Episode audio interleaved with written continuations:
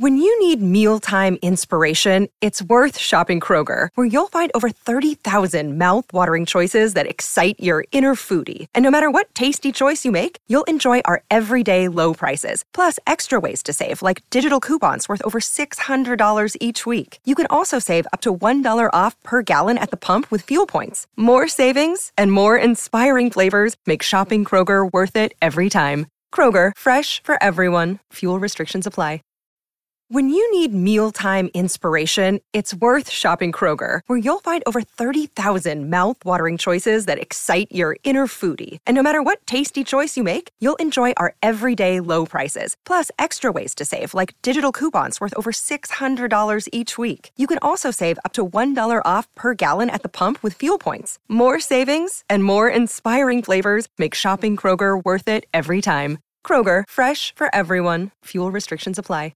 September 23rd, 2022, long day's journey into night as we have two hours of SmackDown, two hours of Rampage.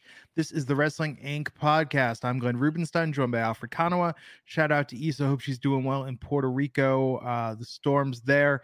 Hopefully, she'll be back next week. But we got some wrestling to talk about tonight. We got some news. I've been pulling all sorts of extra time this week, Alfred, between the two hour rampage tonight. I covered Dynamite the other night on this very podcast with Raj Oh, Giri wow. and Jimmy Korderas. Good times. Very eventful episode. That's pretty much their biggest show of the year you got to cover. Yeah, it was good. Uh, You, you know, I was very sports entertained.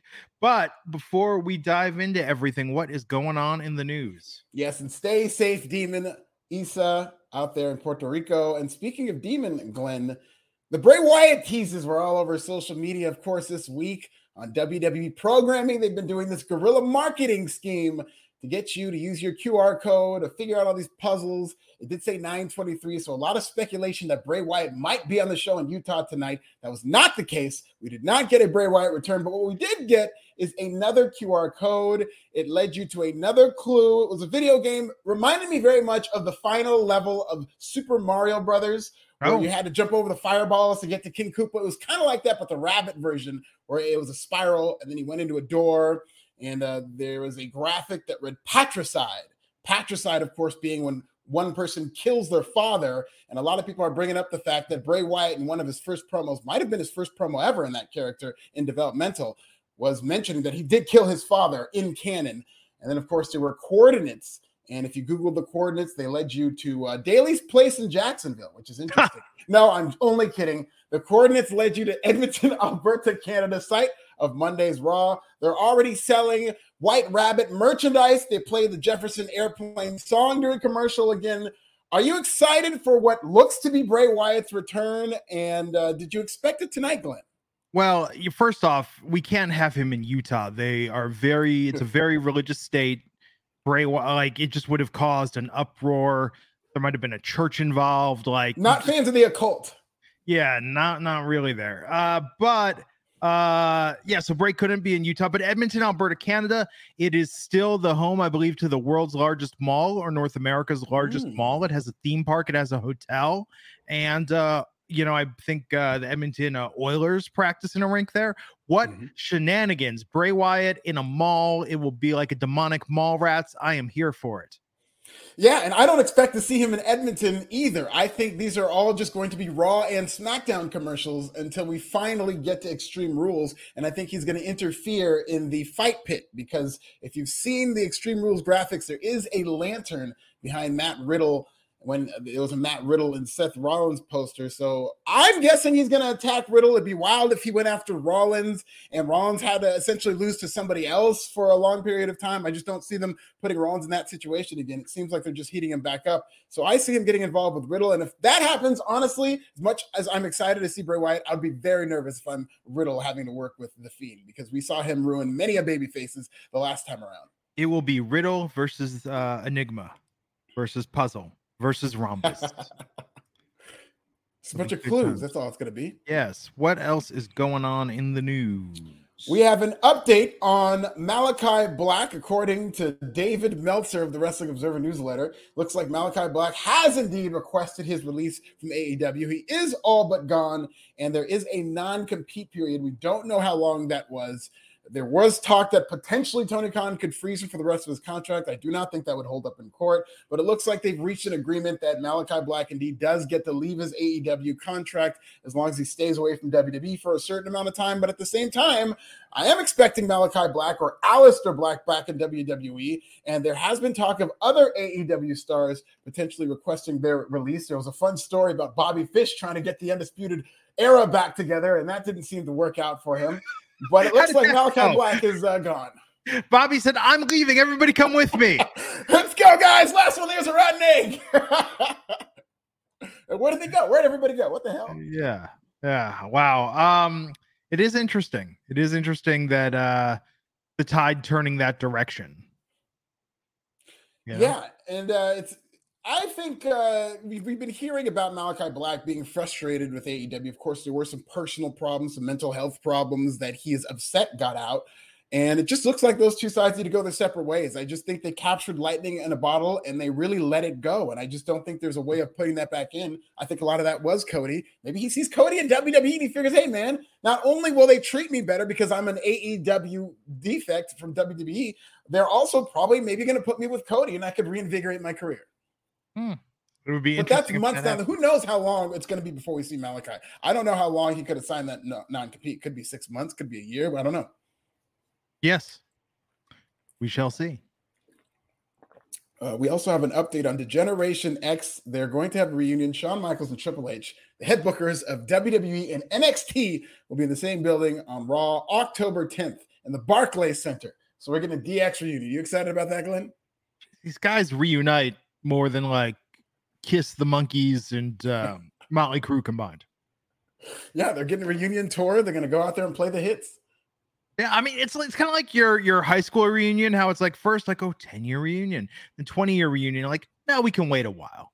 Now we we don't have to do this every five years. Let's let's pace it out a little bit. You know? Do, do you think because DX is such an inside baseball type edgy type humor that they're going to reference the fact that Triple H is in power now, Shawn Michaels is down oh, in NXT. Yeah. It's going to be a lot of ha ha there. But here's the question: If it doesn't involve Billy Gunn, it's nowhere near as interesting. Yes, because Daddy Ass is over in AEW, but they will have the Road Dog there. Maybe they make jokes about how he tried to beg Tony Khan for a job. But it's all people that work for WWE. I mean, like, so they'll get X Pac back, uh, but I don't know. Without Billy Gunn, it's just not I mean, come on, Billy Gunn is essentially the Lance Bass of the Generation X. Not that he's not a useful piece, but you could do an NSYNC reunion without Lance Bass. Bye bye bye still sounds the same without him, even though he did offer a good baritone to the song. Really? See, I, w- I would be disappointed if uh, I'm trying to think who I could be okay with not being in the. I mean, I, I'm surprised that hasn't happened without JT. I mean, take that got right. back together without Robbie Williams in the UK, and they still like sell out stadiums oh, yeah. without their most famous member. So I think that uh, you know, it's a good. But you got to think if you work at WWE, like if you're just there on the right day, I'm sure people every time they see Triple H and HBK together or Rick Road Dog, it's like, what is this a DX reunion? Like that's got to be said every single time they're in the same building together. it's WWE. like their version of working hard or hardly working. Yes, absolutely. Absolutely. I will say this: they did go into the Hall of Fame, and Billy Gunn was part of that. Yeah. Famously, Triple H lashed out at him and said that he was going to buy the pissant company of AEW, or Vince McMahon was going to. Uh, so, and Billy Gunn was part of AEW when he went into the Hall of Fame with the Generation X. So, if they want Daddy Ass, they can get him. Maybe I don't know. T- uh, Tony Khan does seem pretty upset with WWE. I believe we have a drop dedicated to it. Yes, which I didn't load tonight.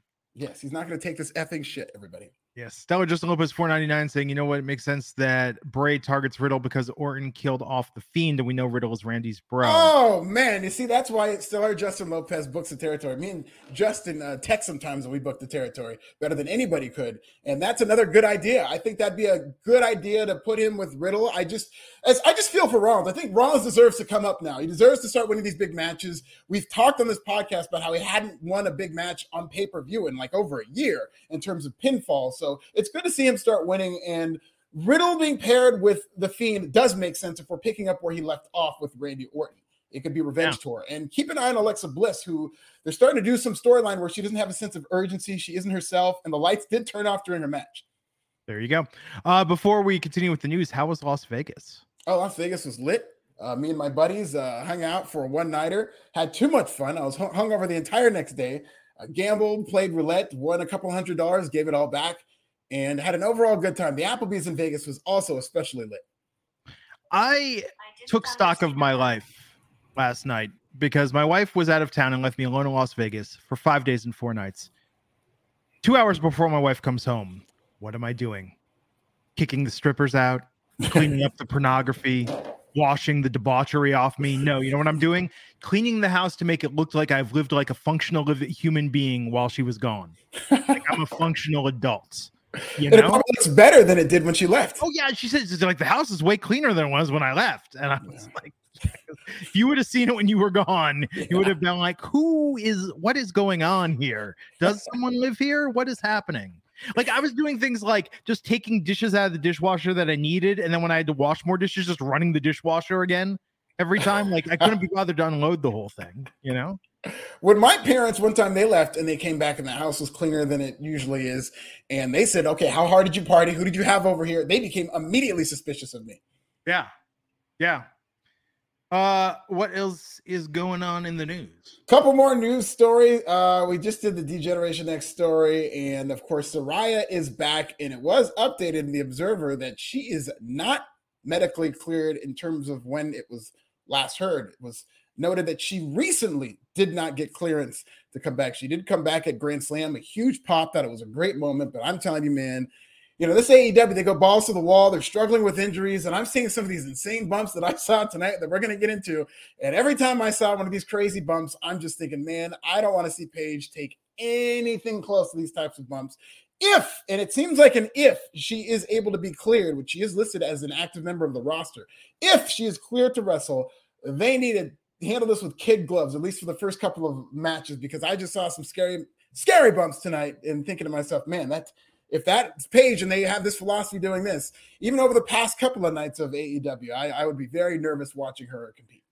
It would be good if she wrestled, but honestly, if she was the GM of the women's division and roasted Tony Khan and just said, I am here to plant a flag for women's wrestling in AEW, that would be the best thing for the company. If they really gave her carte blanche to book a proper women's division with more meaningful matches, more prominent storylines, I think that's how she could be the most effectively used. That might be something that they need. Now, AEW as a whole may not need a general manager or a commissioner on air role. Some people would argue that they do, but I think they've just been fine as a whole without one. But particularly the women's division, which I think is a big weakness of AEW, which I do not think they've done justice to that division. I think that might be something that they need. So if Saraya cannot go in terms of being medically cleared, I'd have no problem with her as a GM type figure as the glue that holds everything together, as a conduit that they could build storylines around and build this division up. And I thought she did a good job in that role on SmackDown. I'd have no problem seeing her do that in AEW because the more I watch, and again, this is very entertaining to see them wrestle and whatnot, but the more I watch some of these bumps that these kids take, the less I want to see Paige in the ring doing that. Yeah. Yeah. I mean, we'll see. Uh very exciting. I it was it was so funny. Uh now now I don't believe any wrestling media if they're dropping a story on a show day or pay-per-view day about like, oh, there were talks or there was a rumor, I'm like, you know this shit's happening tonight and you're just trying yeah. to get ahead of it because you sat on the scoop for too long and you just need to put it out there. That happens a lot. It's happened the last couple of times. I can't remember who the most recent return was, but that was the same thing as well as Braun Strowman, actually, where right before he came back, it's oh, you know, Triple H has reached out to Braun Strowman. Same thing with Karrion Kross, where yeah. there are stories that I hear that a week in advance or so, and I'm expecting to happen. So there's definitely some leaks out there that get out that people know about it and are able to leak the story. That popped me Wednesday. I mean, I saw the story about the talks uh, that came out Wednesday morning, but I was not expecting her to show up. I mean, that was. you know what else I think this might be in this day and age? The leaks might be by design in that they're just testing the waters right before they come back to see if a story like that would get them canceled. You know, if maybe yeah. a leak in a report of somebody coming back, maybe Twitter freaks out and says, "I don't want Paige to come back." She said that she liked Harry Potter, and that makes her a transgender or transphobic or whatnot. Who knows? Maybe somebody will say something like that. It'll spook WWE, and then they won't bring them back okay. I mean, there's maybe one or two names I could think that would generate that sort of reaction, but I don't think. I don't well, wouldn't you think Braun would be one of those names? Honestly, like when I heard that they were talking to Braun, I heard that they were talking to Nia, and she got some smoke in terms of people not wanting her. That might have yeah, been one of those situations. Braun's like, I mean, compared to like Wirtz or some people out there, like Braun's like Braun's like your lovable QAnon believing like relative that you know Yeah. you tolerate, but you don't necessarily want to talk about anything too in depth with him. More somebody that maybe got influences watching maybe too much Rush Limbaugh or something, and it just uh, he has no control over it. He's just influenced, Yeah, yeah, impressionable. yeah, um, yeah. But no, I think I think there are some folks that yeah would be much more controversial. Braun's like controversial adjacent.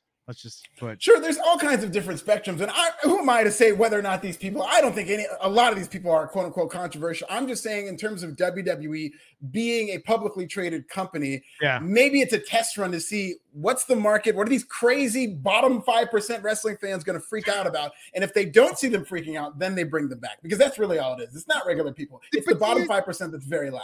But do you think like they were like, bro, we're bringing you back, and then like they waited till an hour before airtime to put pen to paper and sign the contract? No, not at all. I think maybe they have them. They're like, "Hey, get ready to go, big man. We got you in Gorilla. We're gonna put this." They, maybe they didn't tell them, but they just put the story out And they're there, like, and "Nope, then nothing happened. Alpha okay, just- ready to Alpha go. just posted a supercut of a bunch of footage of you. We have to uh withdraw that offer. we had a picture of you and Michael Richards together at Braun. I'm sorry, we're gonna have to withdraw this offer. Just stay in Gorilla position and uh, hope this this blows over. What else we got in the news? Final news story AEW Grand Slam, as we've been talking about, it actually did a dip in viewership, down 12%, 1.039 million. Yes, a lot of people, myself included, I think people were looking at 1.2, 1.3. Yeah, I thought this would be one of their biggest uh ratings in Asia's. Absolutely. I was ready for this to be their biggest number of the year because they did do their biggest number of the year last year leading into the pay per view. So, common knowledge would only dictate that in this big stadium show, which I thought they did a fantastic job shooting the stadium to make it look like they were in this big venue, big crowd, five title matches, 1.039 million. And it's not a very, again, it's a solid number. It's good that AEW's done a million five weeks in a row. It was number one on cable. That's all good. But comparatively speaking, for Grand Slam, the biggest show of the year, a show that did almost 1.3 million last year, um, that is a disappointment. Wow. Peter Bahi with the, the timely references. Bobby Fish looks like John Booth. Nah, he really does. He could be the third vaudevillain. You don't need the Undisputed Era. Go get Aiden English back and Simon Gotch. We need a third vaudevillain. I do I did love the vaudevillains. Absolutely. They could And do Aiden no wrong. English was great with with Miro with Rusev. Yeah, he was great in NXT as Aiden English when he would sing his own themes. He got over doing everything. All this guy did was get over. He was a great color commentator. I mean, what is Yeah. it that he's not doing that he can't be in WWE right now? I don't I mean, isn't he impact still? Maybe. Yeah, but he was one of the people who was released. I believe he was released Yeah. in 2020, but somewhere along the way he was, and I thought it was criminal. he's one of those guys that I would just keep in my company because he's a solid dude to have around that's like a utility player, you know? He's a Sami Zayn type, a guy who, no matter what you ask him to do, he's going to do a better than average job, even a great job. yeah. Okay, SmackDown. Let's do it. Let's hop into the show uh tonight. Speaking of which, we opened with Roman Reigns and the Bloodline and um segment of the year when Sami Zayn wanted to speak After all the bloodline spoke. Roman ordered Sami to take off the shirt, made it seem like Sami was being kicked out of the bloodline. Never wanted to see him wear that shirt again. Why? Because he was giving him a new shirt that said honorary Oos. And Roman Reigns has fully embraced Sami Zayn. And it was like the end of Grease 2 when Adrian Zmed gives Michael the T Bird jacket. I teared up, legitimate tears of happiness being officially accepted Sami Zayn into the bloodline. What did you think of this segment? A legitimately, legitimately heartwarming moment. I think this is such a good example. WWE usually doesn't do this well where they're doing the fake out. They usually like doing those promos where they're going to begin like, I love everybody. And then they turn on them, and you could always see it coming from a mile away. But this was a well done fake out in that there has been tension between Sami Zayn, Jey Uso, potentially Roman Reigns, Paul Heyman. So you would believe, especially with Kevin Owens in the rearview mirror, that Roman Reigns and Sami Zayn essentially are going to eventually split. And so they played on that. And I thought it was great that Roman Reigns did this. The crowd absolutely bought that Sami Zayn was about to get his ass kicked and they ripped off his shirt. Jey Uso just couldn't wait to rip this guy's shirt off. So it looked like he was about to get kicked out. And I did feel bad. And I was kind of confused because Roman and Sami do such a good job together. There's still a lot of juice in that peach.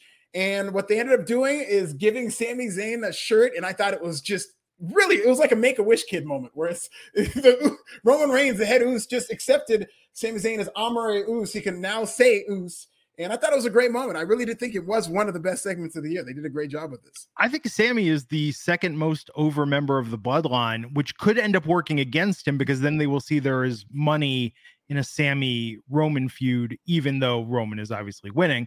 Um, like Sami is so over right yeah. And down the line, I do want to see Kevin and Sami versus the Usos. If you're looking at this timeline with the Usos, they were counting all the different reigns that people have, and they're very close to the New Day. And after they beat the New Day, which I don't think is too long away, it might be time to beat the Usos with Sami and Kevin Owens. Potentially Sami Zayn and Solo Sikoa because Solo yeah, loves Sami. Sami and Soa. I mean, that tonight was great too. Like this is working out so well. I mean, look, I've been doing this podcast six years. Everybody knows major longtime Sami Mark, uh, one of my favorite wrestlers in the history of professional wrestling. And the fact he's gotten so over from this, and now Roman Reigns is giving him the official stamp, not just the I tolerate you, but like you are a part of this. This was so good tonight.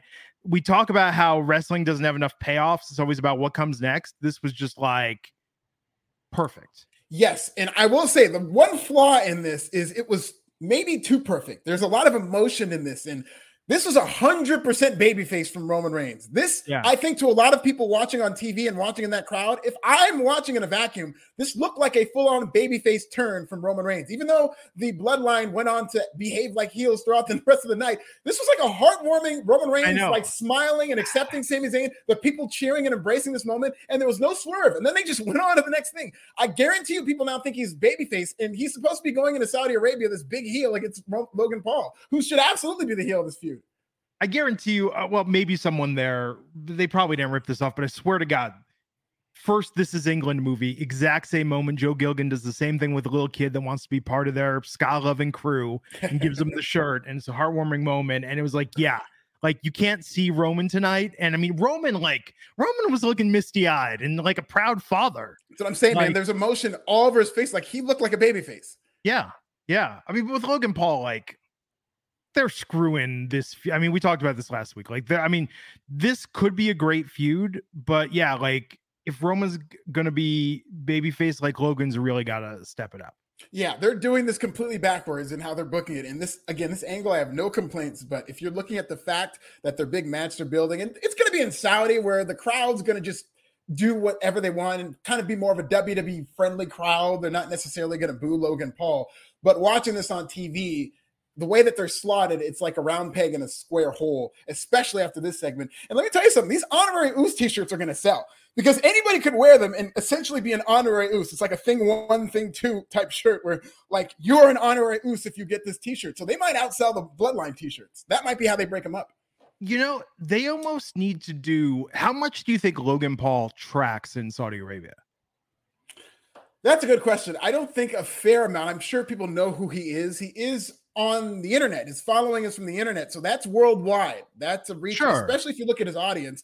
You know, India is a big consumer of YouTube, and there's a lot of people around the country who primarily consume American content through YouTube and through the internet and on podcasts. So that might help him. But I don't know how big of a celebrity he's going to be received in uh, Saudi Arabia, but the way they promoted him, I'm sure they're going to make him a big deal to that crowd. I mean, the upper class of royalty in Saudi Arabia. If I were them with Logan, I would lean into that and show the cars, show the cribs, show the NFTs and the Pokemon. You know what I mean? Like yeah. really lean into that because I think that will they will understand. That I'd love to see that. You know? Yeah, that's what that's that guy doing. is. I mean, he looks like he just rolled out of bed, but that dude is like living larger than any WWE superstar. 100 living like, larger, more money over yeah, probably uh, like he's probably up there with Vince in terms of like because Logan probably spends more than uh, he saves. But uh, that's a little better than a lot of these guys. yes. but you know what I'm, I'm, saying? Like Logan Paul's got more money than uh, Cena. Yeah. Um, Peter Bahi, five dollars, saying I had the same reaction when Raja gave me a Wrestling Inc. T-shirt, made me an honorary Wrestling Inc. moderator. Hey, Peter Bahi, also a friend of the show. show. I wonder yeah. if John Jordan felt that way when I made him a friend of the show officially this past week. There you go. Um. Oh, Uh, Abu Fahad saying, watching us, or Abu Fahad uh, watching us from Saudi Arabia. There you go. Wow, hell yeah. Bo, Shout Bo out to how over is Logan in Saudi? Himanshu Yes. Gar saying Logan's big in Saudi has been many exhibition events. Okay, so he's kind of known as an Yeah. That does not surprise me at all. If you have a following that massive, it's not just in America, especially if it's online, especially if it's on YouTube. YouTube, as somebody who is a YouTube content creator and looks at all the little analytics, people watch from all over the world. And, and I Saudi wonder, Arabia these places are very hot spots. I remember like when Ninja was on the Max Mass Singer, and, and like a lot of people were like who, you know? Yeah, yeah, yeah, yeah. Because it, it, and that's the thing, because that's a television viewing audience in terms of people who are watching that show. It's like a network show. It's probably a bunch of old money watching that show, and uh, not at all. It was funny. I was at a stand-up comedy show, and Trevor Wallace was on the, on the show, and they brought him up because he has a huge following. He's one of the biggest comics based on TikTok following. So they said this guy's got some of the most. He's one of the biggest comics in the world. So people were expecting like Dave Chappelle or someone, and they brought him out, and there was almost no reaction to him. And he, to his credit, he's a pro. He just jumped on it. It was like you guys weren't expecting me, were you? Uh, but that's the thing. It's like, yeah, biggest comic in the world doesn't necessarily mean biggest celebrity, but biggest following. There's a lot of ways to define that. Yes. Uh, but we have a lot of wrestling to talk about tonight, so Put. gotta move on. Um tonight we had Lacey Evans waiting in the ring for Liv Morgan saying, Liv, you can't get extreme. You're in an extreme rules match. You can't get extreme. Well, Liv got extreme tonight, beat Lacey Evans with the kendo stick, put her through a table, did that nasty bump against the guardrail where I looked like Liv got more hurt than Lacey did on that, like uh, hitting the upper shoulders and neck. I was afraid she concussed herself. Um, but I'm curious to see Liv versus Ronda at Extreme Rules. What'd you think of this match, though? I thought this was good on Liv Morgan. They really went into overdrive and saying whether or not she'd have that killer instinct. She did seem a little apprehensive to take that big bump through the table, but she eventually did it and it looked good.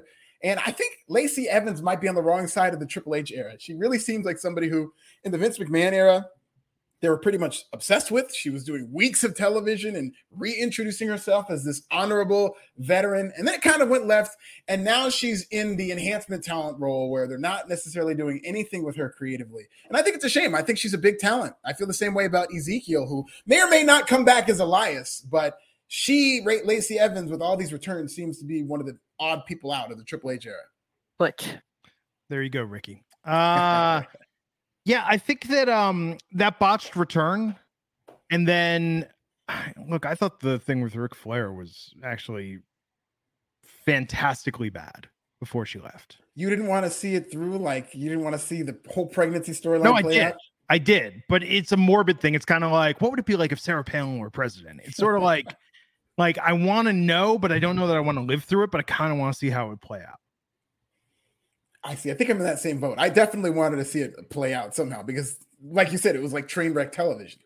Oh, I just wanted her to do the thing with Charlotte of like, you know, I hope one day you'll call me mom. Like they could have done so much. Like they could have done so much with that, and I'm pissed they didn't do it. When she didn't appear in the ring after Ric Flair's retirement, I knew there was no hope. The storyline was over.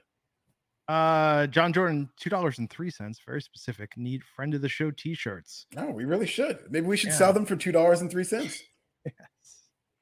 Hey, Static Media, don't don't you worry your pretty little heads. Just Alfred and I are take, taking care of this. We're raking it in. you know, selling a trunk in the car outside uh wrestling events. Um, but no, this match was okay. I mean, good on Liv. The table spot was pretty cool. She hit that. Um, I think she's gonna lose to Ronda Rousey, but this was a good match. Me too. I think I think Ronda Rousey is about to come up. We're going to be in uh, a lot of Ronda Rousey TV time. Her and Shayna Baszler, I think, are going to be a top act coming up, and it's going to start at Extreme Rules when she beats Liv Morgan, probably with help from Shayna. Uh, Solo Sikoa, Sami Zayn getting into it with Ricochet and Madcap Moss backstage. Uh, we had New Day versus Maximum Male Models. Very quick match with New Day getting a win. Yeah, Maximum Male Models look like they're breaking up already, or at the very least, LA Knight is coming back because Max Dupree was not very happy. He took that jacket off. That might be a sign that more clothes are coming off, and we're going to get LA Knight on SmackDown. Oh, I'm sure five people are really excited about that.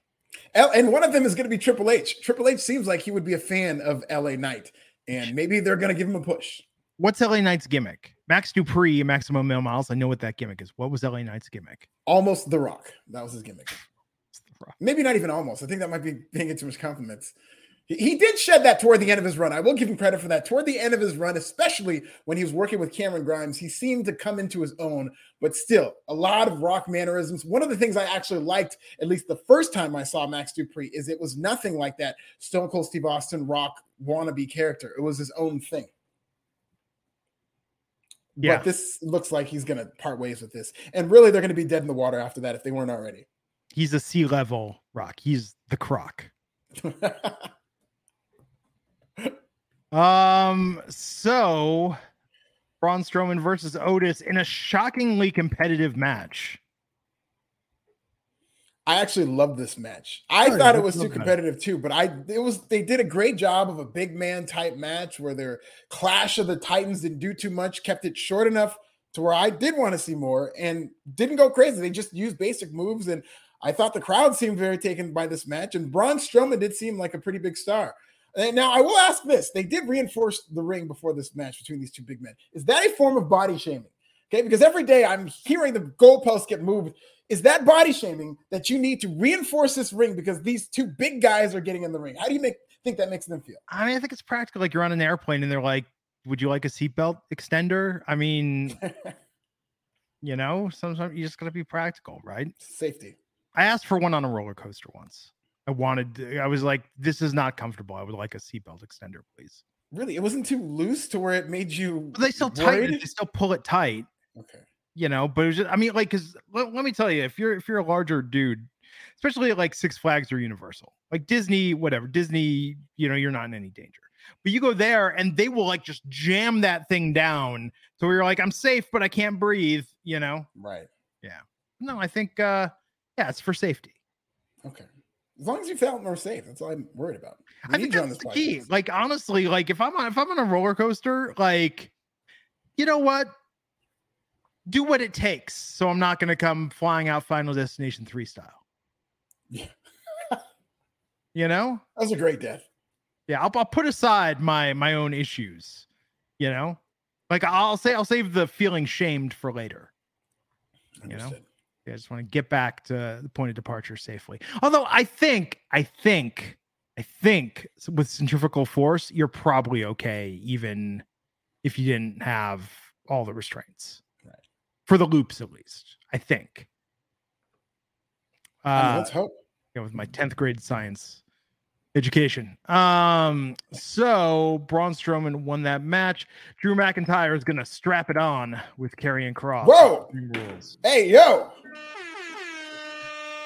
What's he doing now? He's gonna do a strap match. He's strapping it, strap it on. Yeah. I'm looking forward to. When is this? Is Extreme Rules, right? They're getting extreme.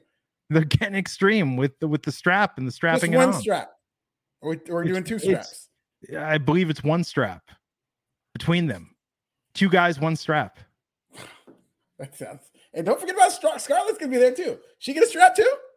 Uh, I don't think she gets a strap. I think she'll be strapped adjacent. But tonight she threw a fireball. That was uh, unfortunate it was a fireball, but it, like it's funny because it was like Drew McIntyre was waiting for it to happen, and I don't think he saw it. And then it's like he saw that it went off, and then he reacted to it. It was very sloppy type spot. Would have looked interesting. Would have looked really cool Just if they would do it and do it in post, do it in special effects, do it backstage. Yeah. Don't think live you're going to be able to pull that off. I mean, they, and they've tried this before. People have tried, I mean, I feel like they did it to Paul Bearer, didn't really work out. Famously, yeah. Hulk Hogan did it to the Ultimate Warrior at Halloween Havoc in what many people consider the worst match in the history of wrestling, at least in the history of WCW. And that was a big part of it. That was the most memorable part of that match was Hulk Hogan not being able to get the fire off. Bill Matthews, Australian 299, that ain't PG. Yeah, strap matches are very violent, and that's what he's talking about, right? Just strictly yes. the violence of the strap matches. Yes. Um, it'll be interesting. I mean, Extreme look, I'll say this about Extreme Rules. Extreme Rules has not been very extreme in recent years. Or we have like the Extreme Rules match and that's it. I want Extreme Rules with I want crazy stipulations and gimmicks for every match on the card.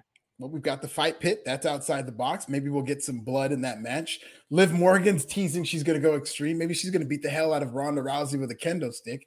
And maybe Bray Wyatt will murder somebody. And we're going to come full circle Extreme Rules. Yeah. It should be good. Um, Dakota Kai versus Raquel Rodriguez. Another short match. Like, uh, and then Bayley tried to interfere. Shotzi ran to the ring. I mean, this this was okay. Very short. Pretty much the opposite of what they've been doing with damage control, where they go in there and talk for 15 minutes and leads to a match. They fit a lot into a very small time frame here with Raquel Rodriguez. Thank God she's not out there smiling anymore. She's out there angry as a giant. Shotzi is just randomly babyface, so good on her. And they made no mention of Raquel Rodriguez and Dakota Kai's dominance in NXT, friendship, storyline, none of that. But they did talk about Team Kick and Michael Cole even brought up earlier in the night Braun Strowman strongman background. So it's weird that they're staying away from this Raquel Rodriguez and Dakota Kai connection. Yeah, I don't get it, man. Of all the things that they bring up, you know, they are now kind of a loosened Michael Cole, which I think is so much better. He's unleashed now, but this is something that they have stayed away that I've noticed that there have been plenty of opportunities to talk about the history between Raquel Rodriguez and Dakota Kai. They have not gone that direction. Yeah. Um, I'm surprised like Leah didn't come out and set up like a three on three. I think she's injured right now. Oh, that makes sense. Yes, as Dylan's pointing out, they mentioned heavy machinery tonight. Like, yeah. There was a reference yeah. to heavy machinery with, I mean, which who remember, with all due respect to heavy machinery, not a lot of people remember that. Tucker and uh, Otis. With, yeah, what's up with Tucker? I don't know. It was the poor guy. As soon as they started doing something with Otis, he just knew that he wasn't long for this company. And then they put him in this ridiculous outfit. You just knew that his days were numbered in the 24 7 division. So I hope he's doing fine wherever he is, probably on the Indies. Yeah, no, I hope so too. What happened to Bull Dempsey? Bull Fit was so over for like a week. That was one of my favorite acts in the original NXT. I saw it live, and he was one of the most over people yeah. in that building. I own a Bull Fit t shirt somewhere. Oh, yeah. I think I bought that on clearance after it was released. Hey, that's smart. Maybe he'll come back. I mean, that that would be Triple H pulling deep. Oh, yeah. You know? Um yeah, I could I could probably get some pretty good odds on that bet. I could probably win a lot of money. Who comes back first? Bull Dempsey or Adam Rose? I was just thinking that Bull Dempsey. Bull Dempsey, okay. Yeah. Adam Rose, I mean I hope Adam Rose is doing okay. Enzo Amore or Adam Rose? Oh, Enzo. oh, really? Triple H apparently hates the guy. Yeah, but there's like they cannot deny that there's money in Enzo. There really is. You and I think there's money in Enzo. I, I think Enzo him. should go to AEW. I think I Enzo, him, man. I could see Enzo showing up with Morrissey now in AEW. I think that could actually be a really interesting way to uh if Morrissey turned on MJF and had Enzo in his mouthpiece, that'd be fantastic. I love that. He'd be a great heel in AEW, and they simply don't have that anymore. They don't really have that person who's perceived as a WWE guy in AEW. A lot of times when WWE people come to AEW, people are happy to see them and they're happy that they left WWE, but there's nobody who's that heel who represents the establishment and the anti AEW culture. I think Enzo could slide in there and do that perfectly. And with MJF is essentially a babyface now, getting all these babyface reactions. AEW is fresh out of heels, man. They don't have any real authentic heels are going to get booed. MJF would be uh against Enzo would be like on, on the mic. That would be so good. Yeah, except for so Sammy Guevara, who seems because of real life circumstances seems to be getting that type of heat. But they're very, very limited on these heels who get booed. And Swerve Scott, Swerve Strickland, looks like he's going to come up in that role too. John Jordan 202, Bull Fit T-shirt 202. Yeah, go. it can't be more than the friend of the show t-shirts. Those are far too valuable. I get paid ten dollars for my uh, bullfit shirt on clearance. Wow. At WWE shop? Yeah. yeah. Not eligible for buy one get one free. That's how clearance it was. Mm. Um, I've bought a lot of stupid things on clearance. I bought my Social Outcasts shirt on clearance, WWE shop. Still Worth got it. that somewhere. Did not donate that to Goodwill when I moved and packed. Uh, let's talk about the main event the Usos versus the Brawling Brutes for the Undisputed Tag Team Championships. I mean, look, we come on. Like, you knew what the outcome of this match was. You didn't even need to watch the show to know what the outcome of this match was. Mm-hmm.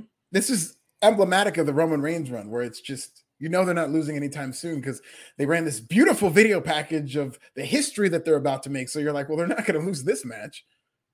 But, uh, clicked. Looking a little less clicked tonight? Looked amazing. I thought he looked like a guy who maybe should challenge Roman Reigns. I was very excited to see uh, Butch. Butch was going crazy in there. I really liked him. I that was, thought that was a highlight of the match. I was kind of waiting for it to end because I knew they weren't going to lose. But Butch did a great job in there. They had some great spots. Yeah. Ridge Holland too. He had some strongman stuff that people really popped for. Yeah. I mean, it was a good main event, but look, four hours of wrestling on a Friday is too damn long. Yeah. And this is the second hour, but even by the end of this show, I was thinking, God damn, there's another two hours of this. I know it, it, that kind of killed the main event tonight. This was not a good night to put on a 25 minute main event.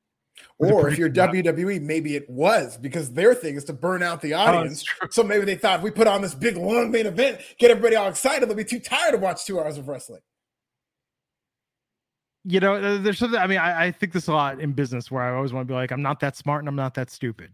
Like, you know, I mean, I wonder, would is WWE just crazy enough to do that? They are. That's why they did Worlds Collide. That's why they run towns. They just ran Seattle. Now AEW is going to do Seattle uh, because WWE likes going to towns before AEW to burn them out. They do all kinds of things. I hear they do this thing with Fast Nationals that they want out early for whatever reason. I was. I hear fast, that. Fast. I wanted the Fast Nationals the other day on the Quantum Leap reboot. I was like, oh, "Where are no. the Fast Nationals for this?" We got to get to you.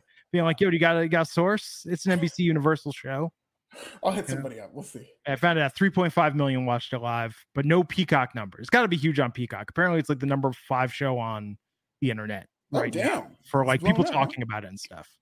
Well, good for them because a lot of times you see these shows get over promoted and they end up flopping fantastically. I believe there's a show with Heather Graham I used to see everywhere and they mm. didn't do too well. And um, but this Quantum Leap show looks like it's really paid off for them watched it again with my wife today, and we were both like, you know, it's not the original, but new cast is really likable. It ties into the original. Like Raj, it's funny, Raj. So we get done with the Dynamite podcast the other night, me, Raj, and Jimmy Korderas, and Raj is like, "Hey, can you stick around a moment? I want to talk to you." And I'm like, "Oh shit, it's finally happening." After six years, he's sick of my shit, and he was like, "Want to talk to you a sec?" So the new Quantum Leap is it any good? Because I was really a fan of the original show. I have a DVR. I don't know if I should watch it. And I was like, you could have talked to me about this on the air. People would have said, like, what are you doing talking about something other than wrestling? Yeah, I kind of be scared. I'm glad that you're still with us, though. That's what Roger talked to me about. The new quantum leap. So there you go. When you need mealtime inspiration, it's worth shopping Kroger, where you'll find over 30,000 mouth-watering choices that excite your inner foodie. And no matter what tasty choice you make, you'll enjoy our everyday low prices, plus extra ways to save, like digital coupons worth over $600 each week. You can also save up to $1 off per gallon at the pump with fuel points. More savings and more inspiring flavors make shopping Kroger worth it every time. Kroger, fresh for everyone. Fuel restrictions apply. When you need mealtime inspiration, it's worth shopping Kroger, where you'll find over 30,000 mouth-watering choices that excite your inner foodie. And no matter what tasty choice you make, you'll enjoy our everyday low prices, plus extra ways to save, like digital coupons worth over $600 each week. You can also save up to $1 off per gallon at the pump with fuel points. More savings and more inspiring flavors make shopping Kroger worth it every time. Kroger, fresh for everyone. Fuel restrictions apply. Uh, anyhow, moving on to Rampage. Let's do it. House of Black versus Darby Allin and Sting in a new DQ match opening up the show. What did you think of this? Wild match. Absolutely wild. Sting almost killed himself. He went through two tables, but one of the tables he went through, he smacked his head on it and it dented the table, didn't even break the table. I'd be shocked if he wasn't concussed. And then the worst spot of this match, they bumped poor Julia uh, Hart and she missed the table and she landed right on the floor, which was that was one of those spots I looked at like, man, if that, something like that happened to Paige, I'd be terrified. And uh, but it was a good match. They had the great Muta come in. I just thought this thing was great as always. Insane. Your typical Darby Allin match with all these bums. Him and Brody King, although it's been overdone to this point, I think they do make magic in the ring. They've got an insane chemistry together. I mean, we talked about this before. I've been saying this now since he first came on my radar, and I say this with like a little bit of hyperbole, but I think you know people people both believe it and joke about it, but also believe that like Darby Allin's going to die in the ring. Um, and I'm like, is Darby Allin's death wish rubbing off on Sting now? That's a good question, dude. If you saw some of these bumps Sting was taking, he yeah, was bleeding in there. Like, dude, like what? You know, Metallica once famously said, "My lifestyle determines my death style." And I think uh, these guys are living that shit. very very underrated Saint Anger album. I was a big fan of the garage drum type that a lot of people hated on. Saint oh my god, it sounds like underrated. it sounds like they're just in a cardboard like box Invisible or a rubber Kid. trash can. that album, some kind of monster, is such an amazing documentary, but yeah. I can't take that album seriously because of that documentary. I might be the only person on the planet who considers that a great Metallica album, and I'll die on that hill. Now, dude, the Metallica 3D movie Through the Never like when we got the new surround system, that was like the first thing I put on Netflix to watch again. But I saw it in theaters. Like that is one of the best concert movies ever made. Wow. That you know what's weird? Like it'd be fun to watch in theaters, actually. Yeah, and it was 3D. You know what's weird? I'm thinking about this. Like, there's no single act hip hop concert film. Like, there's the show, but I'm trying to think. Like, nobody ever put out like a hip hop concert film start to finish. None that are coming to mind for me, at least. No one I would recognize. Yeah, no, because they had like Dave Chappelle's block party, but that was yeah. just all kinds of acts. Even if you watch the Super Bowl, they still haven't had a single hip hop act from beginning to end for a halftime show. They just had to throw all these hip hop acts on there. All of whom I think could have had their own Super Bowl halftime show. And you look at Eminem, one of the biggest artists in the world, period, not in hip hop history. He's outsold the Eagles and Mariah Carey. Yeah. Yeah, I mean, there was the Beastie Boys DVD where they gave everyone cameras. The I shot that video where you could choose all the different angles on the DVD, but that's not like a great okay. concert film. I mean, there's the Up in Smoke tour DVD. Yeah, has a lot of great sets on it. But yeah, I mean, I would love to see like, man, LL or Run DMC or somebody just put out like a retrospective concert. That'd be great. Like big set pieces. It's probably something Kanye will do at some point in his career. Yeah, I'm surprised he hasn't done that yet. That comes to mind. Drake could absolutely do that. Somebody with a great catalog who could just go out there for an hour, for two hours, and and rock the crowd in 3D. Yeah, I, that, be because they did do Drake and Kanye where they had the free Larry Hoover concert on mm. Apple TV, so that was pretty good. It was all right. It was a little mid, but it was it was all right. I'm a big fan of both. I feel you, but yeah, Sting, Darby Allin, bad influence on Sting. That's what we're learning. Yeah, that might be what's going on because he always insists on taking these table bumps. Listen, it's good to see, but Sting only has so many of these in him. Let's just keep it a buck. I think it's great, and I think he really knows how to pop a crowd doing that. He does not have to do these crazy bumps to do it. There's plenty of things as we saw. Him just staring down Muta was a great moment. Baby Ice pointing out that LL did give us Deep Blue Sea. He's already the goat. Yeah. Watch Shark Night 3D and stay through the end credits. Shout out to Akademiks too. I hear they're going through some problems. Hmm. LL Cool J and Akademiks not seeing. Oh, I heard that. I saw that the other night. Um, I have no clue what the story. Like I, you know, you see stuff on Twitter, and it was like people were talking about like Paige's or Saraya's boyfriend who did her music, and I'm just like, ah, do I want to know the story on all this? That might be why they leaked the story of Saraya. Oh, and that might have kept them off. If if the backlash against her boyfriend or her husband was any more intense, they might have said, "All right, sorry, we're gonna meet you to stay in gorilla position until this blows over." I don't know, man. Uh, but Sting is Sting's like sixty. How old Sting? Sixty-two, I believe. Jesus Christ. This is where the makeup. It's like the Kiss effect. When you see Kiss out of makeup, it's like go home, Grandpa. You know, it's like yeah. it's like Kiss out of makeup is like Steven Tyler and it's like, dude, I don't want to hear somebody that old singing about those topics.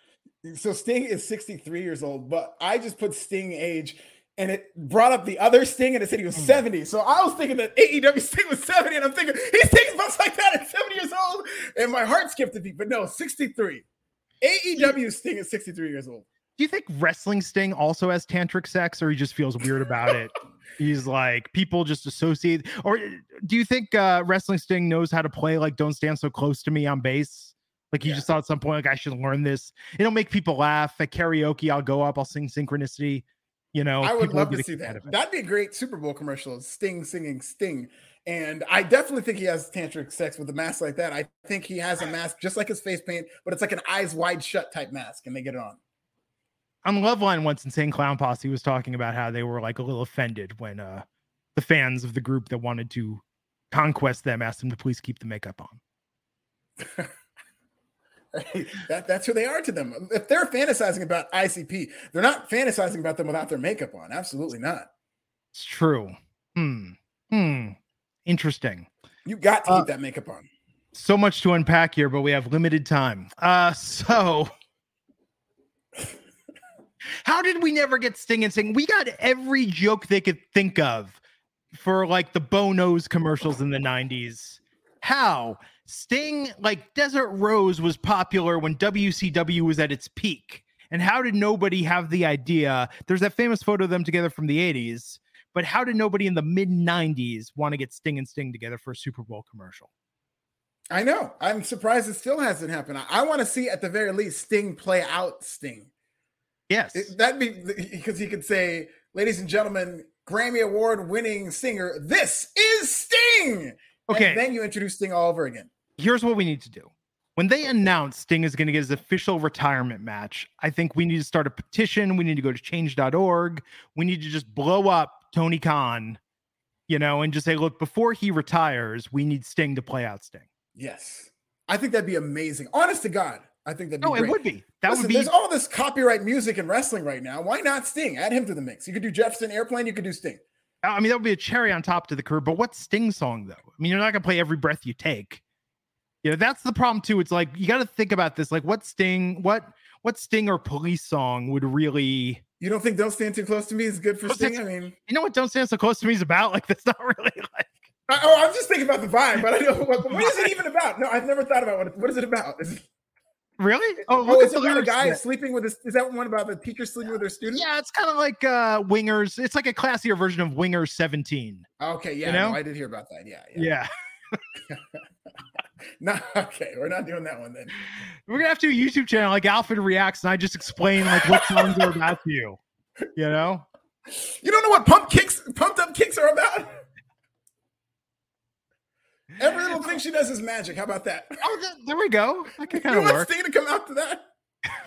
Wrapped around your finger. We got to figure something out. We got to figure something out. We're gonna we're gonna work on this. We're gonna figure out the police song that may Synchronicity is a badass song. Like, but it's a little, I don't know. We'll figure it out. We're gonna make this happen. Oh, we will. Has has Sting the wrestler ever gone on the record about his favorite police or Sting song? I mean, like I don't want to hear Desert Rose, you know, or like Set Them Free. I don't want to hear like one of those. I want something like kind of slaps. People keep asking all these wrestlers, "What's your Mount Rushmore of wrestling?" I think somebody should ask Sting, "What are his Mount Rushmore of Sting songs?" Okay. Everybody tweeted Sting. Let's get to the bottom. Please. Is Sting even on Twitter? I don't He know. He just goes on a blocking spree. Speaking of musicians, Action Bronson came out with Hook tonight, taking on Daddy Magic, Matt Menard, and Cool Hand Angelo Parker. Look, Action Bronson, I'm not throwing disrespect, but I could have done 16 bars just rhyming things with Hook. And I feel like you really didn't go there. I was disappointed by that. Yeah, he just stuck to his material. He did the chairman's intent and got after it. I will say though, a great debut. Celebrities, even on even past the grade, even if we're not grading on a curve, he looked great in there. Yes. Um, this was what it was. Action Bronson is a song called Barry Horowitz, by the way, about Oh. the 90s Jewish icon of a wrestler, Barry Horowitz. One of my favorite wrestlers as a kid. I'm not even kidding. It's a shoot. Really? He used to pat himself on the back. He was like a jobber, but then he beat Skip and Mm. kind of became a mid carder before Fleming out, but he was great. There you go. I'm not familiar with Action Bronson. Um, I look at him and I just think Bubba Sparxxx. Oh, I could see that, but he's actually doper than him. I've been rocking with him for a long time now. Great rapper. Excellent. Doesn't get the just due. I like him because, and a lot of people point this out, he sounds like Ghostface Killah. And Wu Tang is one of my favorites of all time. And Ghostface is one of my favorite members of Wu Tang. And he sound, when I first heard action, I would always get him confused with Ghostface. And he's just good. And not only does he sound like it, he flows like him. He's got a great flow and he's a great rapper. By the way, one of my favorite things of wrestling media this past week has been seeing the culturally clueless wrestling media try to explain hip hop to a lot of its audience. It is very entertaining in some cases in terms of between DJ Wu and Fabolous and people not knowing who Trina is. It's just been fantastic. But that's why I'm here, ladies and gentlemen. Pro Wrestling Bits, the biggest and blackest YouTube channel in wrestling. We had to go into who Trina was the other night. I'm sure you can imagine. Raj knew who Trina was. Jimmy Korderas did not really know who Trina was. I, I can see that. And Jimmy's Canadian, right? I don't think they've got Trina. I don't think she twerks out there. No, I mean there's Rascalz and Drake and like Maestro Fresh Wes. Did you let Jimmy Korderas know that Trina is a whole legend out in these streets and she's a goddess and a pioneer for a lot of these? Well, women first- rap has never been better. And you've just got one incredible rapper after another in women's rap. It was not like that. I remember a time when it was Trina and that's it. Wait, wait, wait a second. Okay, first off, there was JJ Fad. Second, Okay, yeah, there's been there's MC Lyte. You've got. I'm just talking Terry about B terms of with Trim. modern. I'm talking about modern day hip hop, especially when I was coming up. Yes, there were the pioneers. This and Queen Latifah, and Lil Kim. Yes, absolutely. Before between, I'm just saying there was a time where it wasn't all these women's rapper at the same time. You could go to an era and it was like there was one dominant women's rapper, and she was the women's rapper for the moment. You didn't Well, get. You couldn't have the City Girls and Megan Thee Stallion. You need to go on YouTube and look up Dee Barnes and the special she came out with in the early 90s, Sisters in the Name of Rap. And it's an entire female hip hop concert headlined by Yo Yo, who Ice Cube came out just to do the hook on You Can't Oh, Play hell with. My Yo Yo. Oh, hell yeah. Yeah. I have heard of that. I got. I got to check that out. Yeah. I watched the entire thing a couple weeks ago. That's amazing. Is that on Paramount? Uh, no, it's on YouTube. Someone just like bootlegged it. There was a rapper also on there whose name is Nikki question mark Nicole exclamation point. Like Nikki Nicole. And I'm like, that is the dopest name in the history of hip hop. Fluid. Yeah, so good. So good. Uh no, so we went from the one tag team match to Samoa Joe and Wardlow versus Tony Nese and Josh Woods. This is where I was kind of like, this is a two hour rampage tonight. We could have made this a tight hour. Yes, absolutely. And some of these matches went very long to where it was just like they were taking up time just for the sake of doing it. Yeah, and this was okay. Samoa Joe and Wardlow getting the win. Look, Wardlow's like uh lost his mojo, I feel like a little bit. As yes, as uh Himanshu is pointing out, even Heather Yes, B is still Heather B. dope. Shout out to Heather B. Still dope. Yes. Fucking love Heather B. Lil Kim is still dope. She was on a remix on Megan Thee Stallion and she snapped on that record. I feel like female hip hop, female MCs never have gotten enough respect. Of course not. I think they're just now starting to, especially because of how marketable they are, especially because a lot of these women have mastered TikTok and the social media generation that's so important to hip hop. So now they're just now kind of starting to get the respect. But even down to Trina, she's just being marketed as a reality TV star. This is a, a rapper. This is somebody who's one of the greatest, uh, not even just female rappers. She's one of the greats. Soft spot in my heart for Tairrie B, white girl that looks like Madonna. Yeah. It was on Comptown, on Eazy E's label, produced by Easy E. didn't Gotten she- some, shit, gotten some shit with Dre. Did a track on the last track on her album. It is nine minutes of her just reading off her enemies list in verse form, and it is spectacular. All of her ops. Oh, it's so good. It's like probably like it's not even a district. It's just she's just dropping it like her former bandmates, Dr. Dre, like shouting out Jerry Heller at the end, but in a positive way because you know Eazy was still down with Jerry. It was like the original 300 bars. I guarantee you that helped So inspire the game. So good. But no, I mean female MCs you have never. I mean going back to the real Roxanne, man. Like if Yeah. you listen to the original Roxanne's Revenge, Roxanne's Revenge was probably the first rap song that was really on my radar. Not Roxanne, Roxanne, but Roxanne's Revenge, not Shanté with uh, or not Roxanne's Revenge through Shanté, the real Roxanne, the UTFO, their authorized one that was the first hip hop song that like blew up in the Bay Area. I was going to the Boys and Girls Club. Like loved that when I was a kid. Still slaps. Roxanne Shanté also awesome. In fact, if you want to see something that will just like warm your heart as a hip hop fan, there was a concert video out there before Kangol Kid passed away where Kangol Kid is out there rapping his verse on Roxanne Roxanne, and then Roxanne Shanté is out there doing Roxanne's Revenge, like roasting it. Like, and they're hugging at the end. It is so phenomenal. Like, it's one of my favorite videos I've seen. And I love the chat shouting out all these female rappers. Shout out to Left Eye. That's one of my favorites of all time. I'll tell you that. Oh, absolutely. Space Cowboys would not have been the same without Left Eye. No. The Brat, yes. It's weird how Jermaine Dupri had like one hip hop style, and he was like, "Now I'm gonna get Kris Kross to do it. Now I'm gonna get the Brat to do it." Just cut, copy, paste, man. If it ain't broke, don't fix it. It's true. Yeah, Bow Wow doing it. Yeah, Jermaine Dupri, like he really figured out how to franchise that shit early, kind of like what mm. Timbaland did. I mean, like think about Missy, Timbaland solo, Bubba Sparxxx. Like it's just, it's like I got the same beat. I'm just gonna change one thing. Now you lay some bars over it. You know? Gonna add an extra ficky ficky to this one. Oh shit, Sick Ross shouting out Boss. Boss.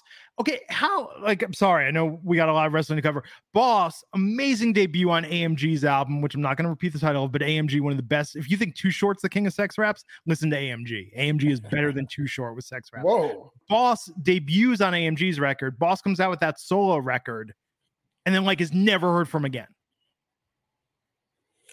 Yeah, it's wow. That's sad when stuff like that happens, I think. Yeah, Boss so good. So that good. happened to Mailman on the Chronic 2001 album, where he had this interlude on Forget About Dre, and he said, "Y'all bet to buy my shit," and you never saw him again. Nobody bought his shit. hip hop was big with that. I mean, think about how many Death Row. Think about like the the Hammer album that was supposed to come out on Death Row. Wow. Hip hop is notorious, no pun intended, for like announcing things that never come to fruition. remember, remember, uh, NWA and Guns N' Roses were going to collaborate on I a song. Yeah, like hip hop loves to announce shit that never happens. But Boss was like the first hardcore female rapper. Like Kind of like nobody was. Doing- advertising Bray Wyatt, and that didn't happen. yes, That's not exactly what happened. That's not fair. Um, but I was gonna say we gotta get back to this. But Rey Fenix versus Jungle Boy, this was a really good match. I really Excellent match. I think it went very long, but they earned all their time. That lucha style is very fun to watch if you're doing it right. And that's Jungle Boy's strength. That's something that he's very good at, that he came up doing. He's probably more comfortable doing lucha style than any other. So him working with Rey Fenix, who for my money is the best in the world when it comes to lucha and one of the best in the world overall. I thought this was an incredible match and I'm glad they're having Jungle Boy win. He's getting more comfortable and better in promos, but I want Rey Fenix to level up. I know he's injury prone and there might be concerns there, but Rey Fenix is just too good not to do something with when he's healthy. Yeah, um, this was really good. Really enjoyed this. And then Christian Cage coming out after. I think uh just keeps that heat going. Uh, Christian looking like an adjunct professor in that outfit. Um yeah, I think Nice uh, Chelsea boots, though. Yeah, I'm curious to see what happens in a Luchasaurus attack from behind. We were talking about real heels. Christian was getting some heat, so that was good to see. Christian was a big heel to this crowd. Uh, so this is an interesting point. Sorry, I have to address this. Um, that oh, where was it? Edward Cousin saying they found out Boss wasn't fake and she wasn't really a gangster. I do remember she was like an honor student, but here's the thing: Johnny Cash did not kill a man just to watch him Yeah. die. Like, you know, Ice Cube went to school to study architecture. like, Good. Just like Two Yeah. Chainz has two degrees. Like, I'm, I'm, I don't like this current generation thinks that they need to actually do these things in the rap. That's like drill rap is starting to get big, and they're now starting to push back on drill rap because it's about killing people and then actually talking about it and inside of that. You don't really actually need to do that. We're seeing too many rappers die now, like PNB Rock, who died not too far from where I live. We're seeing a lot of these crazy things happening to rappers because people think that you have to live that life. You really don't. A lot of your favorite rappers had nothing to do with the streets. They're just kind of rapping because a lot of things rhyme with the word street. Not as many things rhyme with uh, Trigger or Bacardi. Yeah. In fact, when I'm in charge, I'm getting rid of Bacardi and Party. Is outlawed. We no song can ever make that rap again. We're outlawing those words. Yes, it's just it's been done to death. Dylan Matthews pointing out Lil Kim did the Trish Stratus theme. Shit, it was lit. Uh, Lil Kim, one of my favorite rap lyrics ever on that song with Timbaland, which I will not repeat. the opening lyrics. Come on, let's get it. The opening hard the Rs. second verse. It's the opening the second verse. Uh, yeah, This is the most I, I've never had to go back. Every time I'm like, did they really? Did you really just say that? It's incredible. That is like the craziest fucking lyric. Um, so really like this Eddie Kingston versus Sammy Guevara, and you know what? I bought it. I bought it when Sammy was out there apologizing. And they called him a fat piece of shit. yeah, man, they're just leaning into these uh, realistic storylines. That's that's what arguably led or reportedly led to them actually fighting legit backstage. And so now they're turning that into a storyline. Still not learning their lessons. And we got more of that by the end of this match. Yeah. Um, and I like maybe this is one of those cases where it's just uh the timing of it, but Eddie doing the mental health, the mental health awareness stuff they were doing, it's like this made it feel real. oh, and knowing what we know about the backstage, like this made it feel real. Like I'm very invested in this. Yeah, that, it's that that is why you do it. That is why you take something that's realistic and put it on your TV is because the idea is then you feel more emotion to it. It feels more real. It's more enjoyable. And I agree with all of that. But looking at AEW and analyzing when they have done this, it's gotten your four biggest stars suspended because you wanted to get real. And it got so real, they ended up fighting each other in the backstage, just like Sammy Guevara and Eddie Kingston fought, just like Britt Baker and Thunder Rosa don't like each other. So, and we're seeing this thing with the referees now. The referees actually do suck. They book them horribly. And now they're doing a storyline on how bad their officials are, which I think is going down a very dangerous road. I don't know if Jimmy Korderas is trying to pull a road dog and get a job in AEW, but the way he criticizes the refs, I'm just like, just he might have he might be honestly he could get a consulting gig out of he this. should him uh shout out to jimmy korderas mike Chioda, uh marty elias it'll be in my next piece on pro wrestling bits about how bad the referees are how they're now making a storyline out of it and how they're going to risk the credibility of the refs but hopefully they're doing this to make the refereeing better See, if I were a ref, I'd make my gimmick that I can't be distracted. My eyes are on the match the whole time, and then I'm sitting there just checking my phone through the entire match, just not paying attention at all. Um, but here's the crazy thing about the reality of this. So knowing Eddie Kingston, knowing his mental health struggles, knowing his addiction struggles, and knowing how he really did not like Sammy Guevara taking those shots uh, at his body uh, image, he choked Sammy out tonight. Still came across like a mega baby face in this feud. Of course. Yes, he really did. And then they reversed the decision. Namely, Paul Turner, who Tony Twitter fingers himself called out and said, You got to do a better job. It's so funny because they're saying, like, oh, the past 48 hours, the officiating has been bad. No, it's past 48 months. It's been this entire run. It's one of the Achilles' heels in terms of all the outside interference that goes on in AEW. They don't like doing DQs, which is good, but it's at the expense of the referees. They don't do DQs because the referees aren't doing their jobs. They're not calling them. They're getting distracted. They're letting things happen that shouldn't be happening. And so now that they're doing a storyline about it, I hope it doesn't lead to the referees being worse. I hope the storyline coming out of this is the referees get much better. Maybe we will see more disqualifications now. And maybe TK's like, you know what? We got to clean this up. I need a pro. Drake Wuertz is all elite. Let's go. Let's control those narratives, baby. Drake Wuertz, he's coming to AEW. I think that's a payoff. I like that. Let's get Drake Wuertz up in here.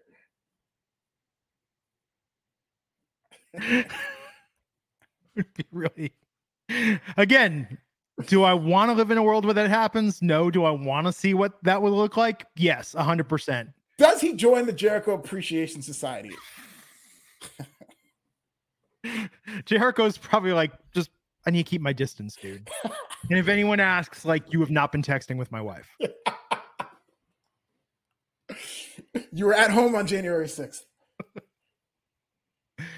Oh, I love that the chat's talking about hip hop. So this is why the wrestling yeah. audience is the best. And I love that you're talking about hip hop that I know. It's yeah, I saw Rah Digga reference, man. I love Rah Digga. Yeah. Busta Rhymes, my personal top 10. And I love me some Rah Digga. I love me some um, Spliff Star, Heavy D. Squad. Heavy D's in the first Step Up movie. Yeah. Watching that. Kid and Play. So th- did you see this advertising here in Vegas? They're doing this weird like monthly hip hop old school show in Vegas. They're calling it a residency, but it's like three nights a month. Like JJ Fad and Naughty by Nature were playing last month. Oh, I didn't like, see that. What uh, hotel's that in? Oh, I don't remember. Uh, I want to say it's like the Westgate. Like it's okay. not, you know, it's not the Cosmo yeah. that's doing this. you know, uh, little like the Westgate's the one that used to be the Hilton. Like that used to be like the hotel, not okay anymore. Um, but no, I think uh like I'll I'll go to that now once my booster kicks in. Like, yeah, I would absolutely I would love to see JJ Fad. Supersonic when I was a kid, like yeah. that was the sh- in my grade school, a group of boys in a lip sync assembly did a lip sync to Supersonic. That's how over Supersonic was. That's amazing. I I actually I believe I have a, a tape, a cassette tape of JJ Fad. Oh, so good. Um so Eddie Kingston won the match. Decision got reversed. Okay, so finally, Trina. Hey, look, it's like we're being topical. Uh, Trina with Diamante against Jade Cargill. After all this weak ass build, Diamante got killed tonight by yeah. Jade, and then Trina, who was there with Diamante, aligned with Jade after raising Hanson in the ring. Not a good night for Diamante. And I have to say, much as I do love Trina, she did not look like she wanted to be there. She she had the same expression on her face the entire segment she was there. Ah, I mean, what what else was Trina doing on a Wednesday night when this was taped? Throws a hell of a clothesline, though. You think she still hangs out with Trick Daddy? I hope so. I really do. Maybe they were riding together. Trick Daddy can cook. Maybe I mean he's had people over on his show. He's cooked now. I pointed this out the other night. We had a year's worth of shows out of Jacksonville, Florida, and how did they not get Luther Campbell? Like at least for I mean, like oh, he was like 20 minutes away. He could have. I'd love to see Uncle Luke. He'd be so over in Jacksonville, anywhere in mm. Florida. I mean, people do not understand. Like Two Live Crew was like a cultural revelation in hip hop in the early 90s, and every kid had that tape somehow.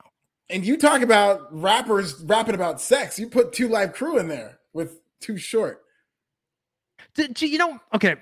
eh, see AMG like legitimately is a gifted lyricist and tells stories with the songs. Two Live Crew, we weren't listening to that because of the quality of Oh, the, no.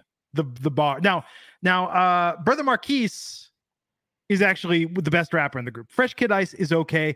Luther Campbell, what was the Chris Rock thing? No, I have no talent. but he was the glue. He was like the Flavor Flav. He was the glue that held everything He's like together. Flavor Flav if you thought he was the front man to the band.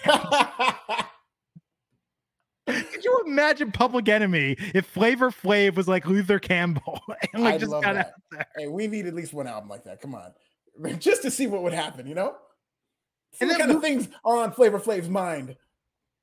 And then Luke just said at a certain point, like, I don't even need people to rap. I'm just gonna Yeah. shout over the records.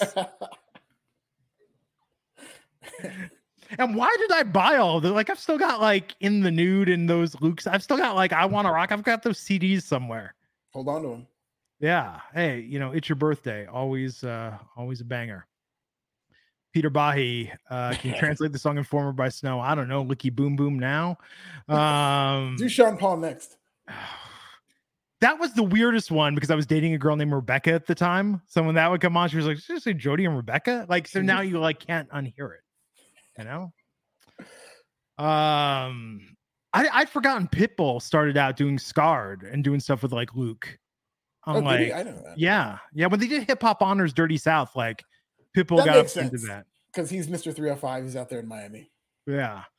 Um, other thing I liked about Luther Campbell and Two Live Crew is they do the clean version and the dirty version, and oh, they could not be more different than one No, another. they're essentially different songs. That's a lot how Eminem was when because he was such a big commercial artist, but his songs were filthy. So when you would hear "My Name Is" like the dirty version, it's a completely different song. Yeah, something. But no, it was good to see Trina tonight. Poor Diamante. Poor anyone that goes up against Jade Cargill. Like, like this is not. Jade Cargill is like your ticket to irrelevance. Like you are going to get beaten by her, and then what? Where do you go from there? And that's a shame. It's a subplot of the whole women's division and how they've struggled there. It needs to be to where they're. It's around now the time that I think you can build up challengers who people could see as beating Jade Cargill. She's had that belt for a long time. I don't want to see her lose it anytime soon. But AEW is completely punting on creating any type of viable challengers. They're doing everything backstage and they're making it look like dorks. So I think they really need to start building up challengers. Vulture Talk saying big opportunity missed with Uncle Luke and the baddies. Yeah, I don't know if they want Uncle Luke coming around the baddies, but that'd be dope.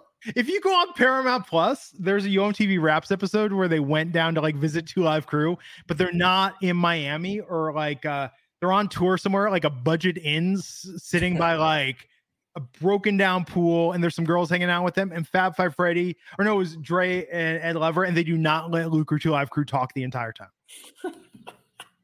Like, and it's just like the most busted looking hotel, but it absolutely seems like that's the type of life Two Live Crew is living on tour. That seems difficult to not let two live crew get a word in, people particularly were, Luke. people were afraid. I mean, think about it. the people were like afraid of Two Live Crew back Yeah. then.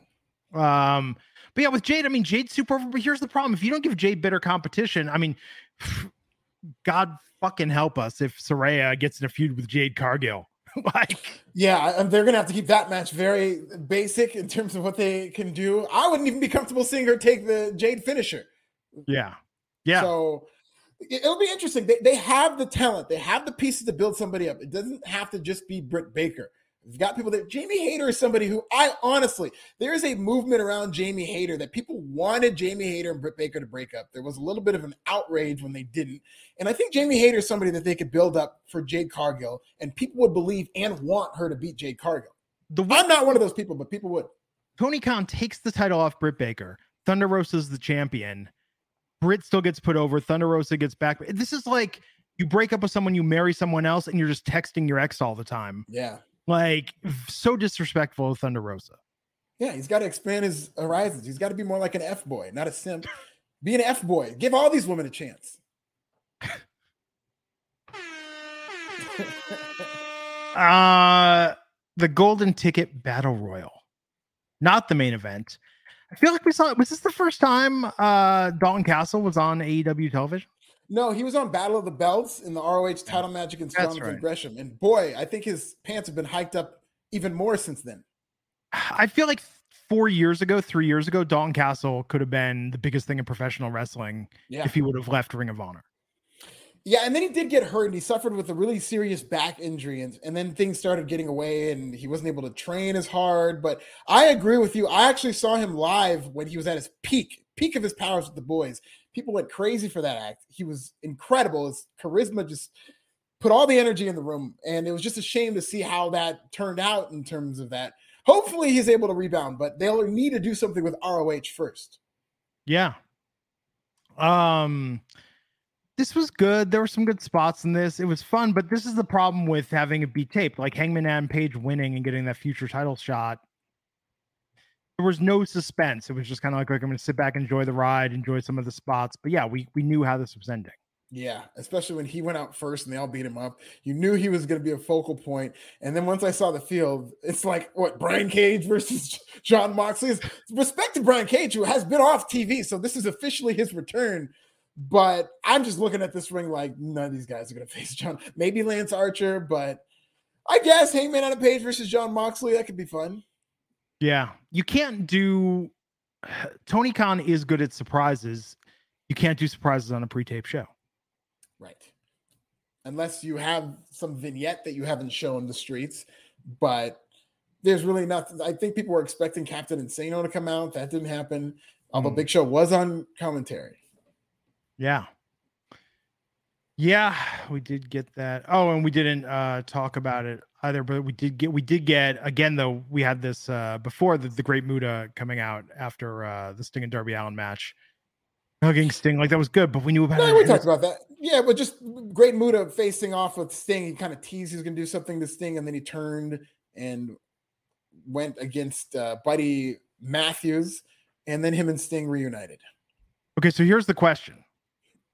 On a night of four hours of wrestling, where we saw a fantastic segment of the year contender opener of Sammy Jane, Sami Zayn being officially made part of the bloodline by Roman Reigns.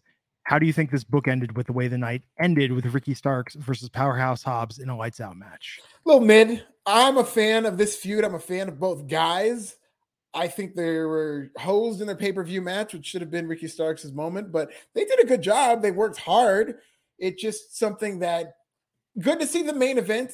Good to see them even main event on Rampage. But I think this feud lost something when they did that quick match like that. But it did make up for it. This should have been, I think, their pay per view match. I thought this was a good match. And note tonight they did this weird thing where they stopped the show and restarted the show at the hour, so it will be rated as two separate hours. Yeah. How much drop off hour two do you think there is versus hour one? I think they did a good job of that because people could have thought that they were going off of the air and they immediately just went blank for a little bit and then came back. Sounds like a split I'll second. be interested to see because Christian was on there and he's a relatively big star. I don't know how much of a needle mover he is, but they were about to go into a segment with him and Jungle Boy, which is one of their big storylines. So we'll see. I don't think it's going to be a huge drop off. Okay. I think they're actually going to do a pretty good number for this show, considering they were able to build an audience for two hours. Not going to hear from me tomorrow on Fast National Saturday. I'm going to have that day off, but I think they might have done just fine. Maybe 500,000 even. I'm thinking they're going to do in the Oh, wow. 500, 520,000 range. See, this was a good match. It was just it's a long night of wrestling, man. Yeah, like I, this has felt like the closer, not the headliner. Yes, yes. It felt like the end. It was just four hours. Admittedly, there was a 10 minute chunk where I didn't fall asleep and just kind of watching the clock, waiting for this four hours to be over so I could see my friend Glenn. But it was fine. We got through it. I thought it was I thought it was a good two shows, just back to back, four hours. It was very long. I felt all four of those hours. You know, okay, so here's my thought on this. I do not want to watch a two hour pre taped wrestling show ever. If it's live, fine. But Right. two hours pre taped, you, you like an hour, you can only say, well, it's a really tight hour. For me, I think it just depends on what happened. If it's pre-taped and I hear something crazy happen, then there will be that anticipation. Like, man, I heard that Yeah, so why don't Jon you just Moxley make it an dropped hour? the belt. Why don't you just Yeah. make it an hour and like do it in the hour pre taped? I agree. I like that much more. Because you can edit it. That's the other thing. You could shoot two hours, edit it down to a tight one hour.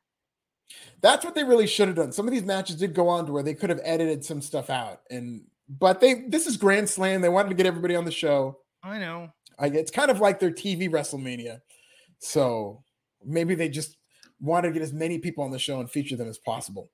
Yeah. Overall, though, a good but lengthy night. Very long night. Kind of crazy they couldn't get FTR on either of these shows, but Well, now you they're know, getting rid of the rankings. Like FTR is getting the short end of the stick here, and now the acclaimed is getting hot. Doesn't look like they're getting those AEW tag team titles anytime soon, and I don't think they should. you think FTR goes back to? WWE? Absolutely not. I think they're one of the guys who do not like WWE or very pissed at how they were done dirty. They have made themselves big enough stars to where a Triple H, a Papa H, who was a big supporter of theirs in NXT when they were the biggest stars they were. I could see them going back under those circumstances. They're boys with Randy Orton. I could see them wanting to reunite with him. So let's not completely rule it out, rule that out, but they do seem like they're very happy in AEW. I don't think they ever need to be AEW tag team champions again. Like there's so many belts, they've got so many belts. Like you could just tell people they were champions, or people just still think they're champion. It's the same thing essentially with them carrying around all those belts. Yeah. There's always going to be the feeling that you want to see them capture those titles. It's not something that needs to happen anytime soon. Yeah. And Bobby Fish was on Impact tonight, looking like John Wilkes Booth. As, uh, Shout to Bobby Fish out here creating all these headlines. Bobby Fish is out here wild and good for him. He's a great self promoter, man. He's been in the news a lot for one reason or another, whether or not he's calling out CM Punk or trying to get his boys back to WWE. He's the ultimate disruptor. Is this the most over Bobby Fish has ever been in his career? uh no, when Riddle did the how much could fish could Bobby That's Fish right. fish if Bobby Fish could fish fish? That's the most over Bobby Fish has ever been. Riddle did get him over more than this, but I will say every time I look at a headline, Bobby Fish is right there wanting to smoke with somebody. I like this Bobby Fish. If he comes back to WWE, this should be his character. Just starting shit backstage, trying to get people to leave the company and go to Jacksonville. This should be his character. That would be a good character where he's backstage. He's like, so let me ask you, when's your contract up? So are you happy? you know, whenever they do these storylines, which they always do when they're about to turn somebody heel, when they're frustrated and they keep losing, you just pan out and Bobby Fish is sitting there like, hey man, I know how you feel. Jacksonville's just a phone call away. I know a guy. Be like, hey, you like you like football? I can get you tickets. What do you think about Trevor Lawrence? Yeah, you know. Well, there you have it, folks. We made it. We made it through. We made that a lot more fun than it really was. But good night of television. Not a great night of television. Good night of television. Good night, of television. Okay, so Issa, we hope you are well. You'll uh, hopefully be back Tuesday. Put. And um, everybody have a good weekend. Alfred, so good to spend time with you. Oh, so yeah. good to talk hip hop and wrestling. Always. Very good time. You know, I was Facebook friends with Jerry Heller before he died. Oh, really? That's Yeah, amazing. I saw Jerry Heller was on Facebook. I just added him. We never like interacted, but I regret not interacting because he did a bunch of like random ass podcasts and radio shows in old age, and like he had no filter, Wow. you know. And to his dying day, he was like, "No Vaseline is a good song, but I don't appreciate the personal anti-Semitic shots at me." Oh yeah, I wouldn't be very happy with no Yeah. Vaseline if I was Jerry Heller, but it should slap for me. I thought it was a great song, but I mean, yeah, no, no, I like-. No Vaseline is so good that song could have been about me, and I'd be like, "Yeah, but still a really good yeah, song." yeah. But those bars, though, I mean, you did say some messed up stuff, he did. Yes. but those bars, I'm gonna watch Straight Outta Compton again. Love that movie. they did a great job. They did great justice to that. I love that movie. Did you watch Surviving Compton, the Michel'le movie? I saw that. I saw that. Actually, I saw it before I saw Straight Outta Compton. Really? Yeah, I think oh, it came out before. Didn't it come out just before? Oh, I thought I thought maybe yeah, maybe. I, I've got it downloaded. I just never watched it. Yeah, it's it's good. It kind of you know again, it's going to put a taint. There's always a dark side to all these stories, but I'm just a big fan of that era of hip hop, so I just wanted to know as much as possible. But it's a really good documentary. Okay. if you could stomach it. I'll have to check it out. Love me good looks back at classic hip hop. Uh, Nicety is also an underrated song. Okay, No More yeah. Lies. Yeah. Like Michel'le, because she her speaking voice, she sounds like Hooks from Police Academy, but then she growls when she sings like she's Johnny. Gill. People don't know about Michel'le. Michelle A, that's a wrestling gimmick. Could you imagine? I mean, that's like some real life She Hulk shit. Yeah, If you've got a wrestler that like talks like that and then the ring is just raw, like that would actually be it's kind that's of amazing. the- Actually, I like that's that. what Liv Morgan's that's what Liv Morgan's gimmick should be now. It seems like that's what they're going with with Sarai, but she's just a kind of a dainty schoolgirl. Doesn't necessarily sound different, but she does transform with some smoke. Yes. Maybe There if you you smoke weed around Michel'le, she transforms. Maybe that's what it is. Okay, everyone, have a good weekend. We'll catch you back here next time on the Wrestling Inc. podcast. Take care and have a good one. Put. Foot, foot, foot.